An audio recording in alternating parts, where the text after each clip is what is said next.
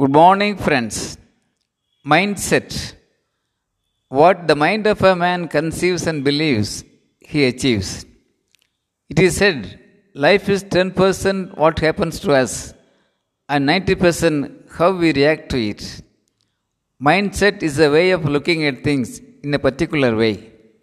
Seems so simple intellectually, but difficult to understand really. Success or failure highly depends on the kind of mindset one carries on in the journey of life. True success and happiness begin with the mastery of our monkey mind. Yes, true success and happiness begin with the mastery of our monkey mind. That is, we must learn to shift our behavior pattern to be positive and ethical. Strong willpower helps achieve great goals and improves the standard of living. Jealousy, anger, and blaming others for our failures is a negative mindset.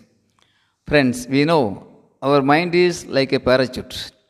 It works only when it is open. Let's be open minded, open hearted, and live a successful life. Thank you.